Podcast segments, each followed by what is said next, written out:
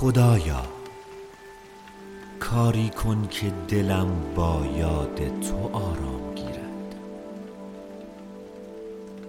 خدایا کمکم کن تا جز به عظمت تو به چیزی فکر نکنم و جز بزرگی تو را در دلم جای ندهم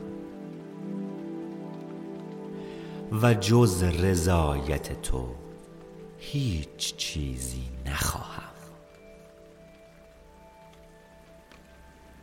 خدایا زیبایی خلقتت را در نگاهم کوچک کن تا بزرگی زیبایی وجودت را ببینم.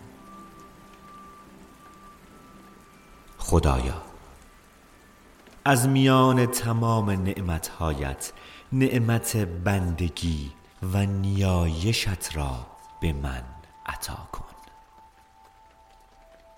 خدایا جان من را از وابستگی ها و خواستن هایی که من را از تو دور می کند رها کن.